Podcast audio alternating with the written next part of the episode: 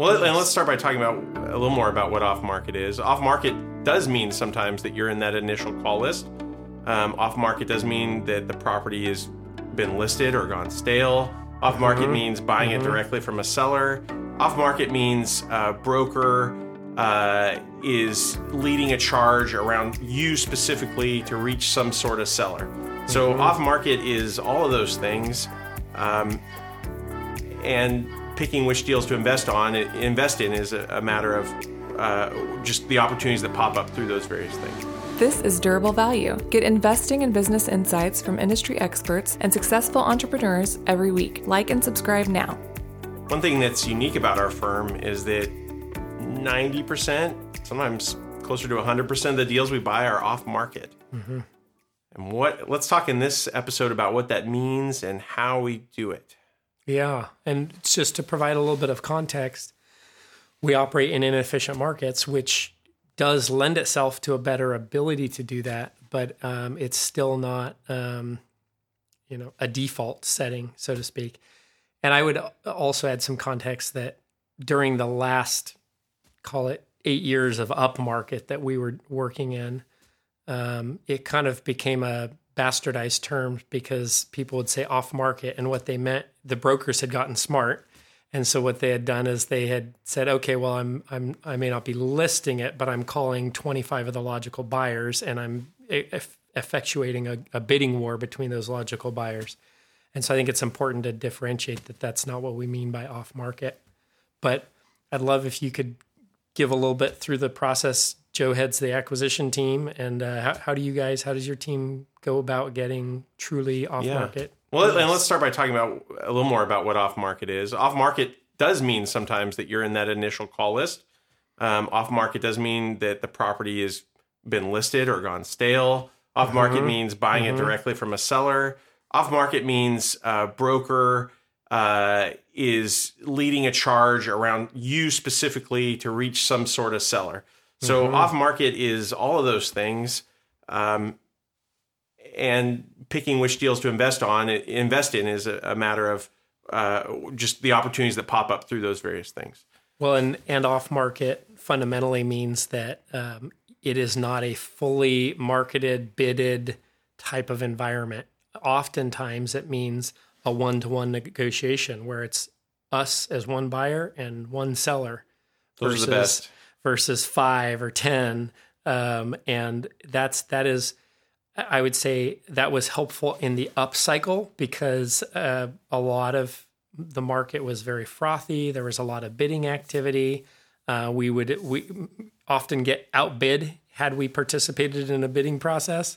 Yeah. Um, but then what's interesting is during this time of dislocation, it has also been really valuable because we're able to find those sellers that have adjusted their expectations. And uh, a lot of it has to do with trusted advisor on the seller side, helping them through that process to recognize where the market has moved, something that doesn't necessarily happen as well in a you know fully bidded environment. Well, and that's one of the challenges of off market. And let's speak a little bit to the to those challenges. Some of the challenges are that sellers have unrealistic expectations. Shocker, hard hard to believe. I know, but Especially um, now. they have unrealistic expectations of price, and they have to go through a process of you know sort of coming down to earth. And in an in an off market scenario, often you're dealing with a you're starting with a seller that has an unrealistic expectation on price. And but it, what that means is buying off market is a six to eighteen month process where you build trust and they uh, build a sense of what realistic pricing is. And uh, some other so some challenges are having sellers that need to come back to earth on price uh, timeline. You can't quickly go and buy an off market pro- pro- uh, property. We often call it a Ferris wheel, where you're putting in lots of offers and you're letting them go through the, the steps, and then so you'll put in an offer, it'll go silent, and then they'll you know a few months later they call you back or because they're looking for various off ramps in their selling process, and then eventually mm-hmm. about a third of the time or 20% of the time we are the right buyer and it, it circles back to us. So um, also some other challenges are usually you don't get great financials or information. Mm-hmm. Usually in an off-market process the property was not run well mm-hmm. and the financials are not really clear there's more assumptions Um, what's interesting too is often you don't actually get to a much better price than uh, an on-market property. Um, you know, they have advisors; they're finding their way to something that looks like market. Usually, it's a little bit better, Yeah. Maybe Yeah. five, maybe ten percent better. Yeah. Um, so those are those are some of the things. So how do we find off market properties? Well, especially as we're entering, um, once you're already established in, in a, a market or submarket, you'll get inbound leads. But uh, most of what we do is through brokers, but it's not through a traditional brokerage process. So if we're entering a new submarket, step one would be uh, look at the, the deals have transacted in the last six to 12 months. Um, look for the brokers that have been on the buy side, ideally, but maybe on the sell side. Uh, different firms have different uh, ways of doing things. Some firms and some brokers like to control the process very tightly. Uh, those are usually not the right ones for us. Maybe on the sell side they are. Yep. But on the buy side, we're looking for more relationship oriented brokers who have been there a long time, know know all the sellers in the market.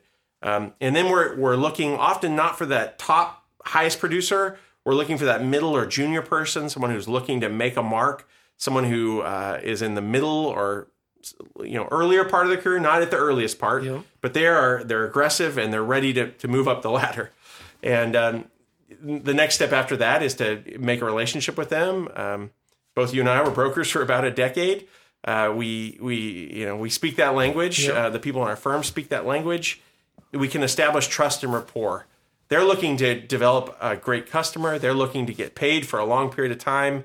It's our job to show them that we can be that person for them for the next three, five, ten years.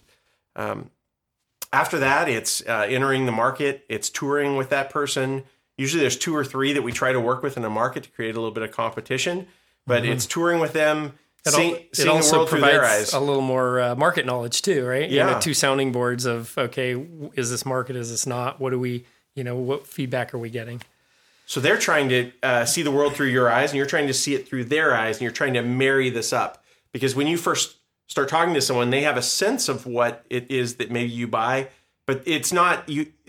It's not easily explained. I often find that I'll say it, and then I'll tour with them, or they'll bring some deals, and they won't look like what I said, or what the or what you know people on our team said. Yeah, They, it takes a while for for them to get it yeah, but also it takes a while for us to adjust a little bit too because each market has its own uh, sort of nuances to it Yeah. but ultimately what we're trying to do is get to um, off market we're trying to put out lots of LOIs so um, what i'll hear great clues i'll hear is oh that building hasn't sold in 10 years but i think that might those sellers might be ready.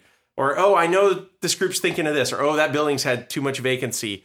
And and what i'm saying is let's write some offers let's write some offers. And so if we write you know 5 10 20 offers and we get two three four responses uh, or or pieces of interest what we're doing is we're adding those to the ferris wheel so to speak. And Um, over the next two to 12 months um, things will start to shake out. We'll get a call. Someone's ready to do a deal. Um, and so you're, you're building up a, a base. I, I also find usually with that same uh, group of uh, brokers that there's that I'll hear something like, "Oh, well, I have this other deal and it it fell out. Would you guys be interested in that?" And all right, great. And that seller's already gone through one repricing in their mind. They might Yeah. be more ready Yeah. to sell. Now, can we um, yeah, can we step in? And an important part about that is doing what you say you're going to do and executing quickly yep, we see those brokers as our customers. And when they send us information, number one, we're super confidential about it. If we're working with two or three brokers, the other two or three will never, ever hear about it. yep, We, we do not talk about it. Number two, we are going to analyze that property in two or three days and have an offer in on the third day.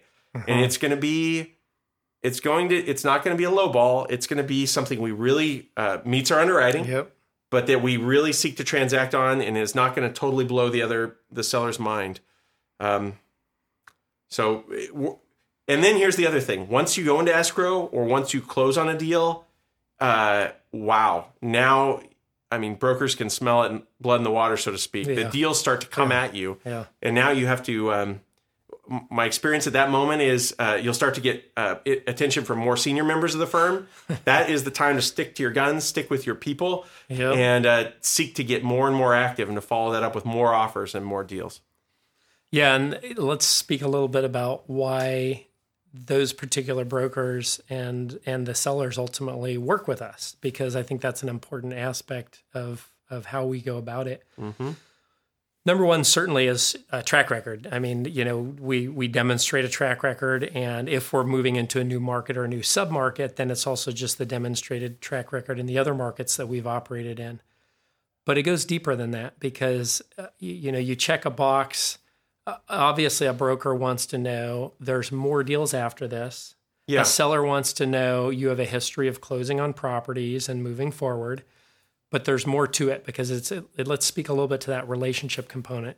Well, the and- first and thing is when we submit an offer or when I'm I or people on our team are talking to new brokers, uh, we attach our uh, deal sheet, and um, it's got the last few years worth of deals. It's currently I don't know about half a billion dollars in, in deals. It's got the Yeah. address, it's got the size, it's got the location. I mean, when that comes to the back of your offer and you see the most recent 500 million in closings, Yeah, the, the deal, the offer gets taken seriously, especially when you're up against other local players. They're like, Yeah. okay. Um, but the relationship is super important. Uh, all all business deals happen on trust.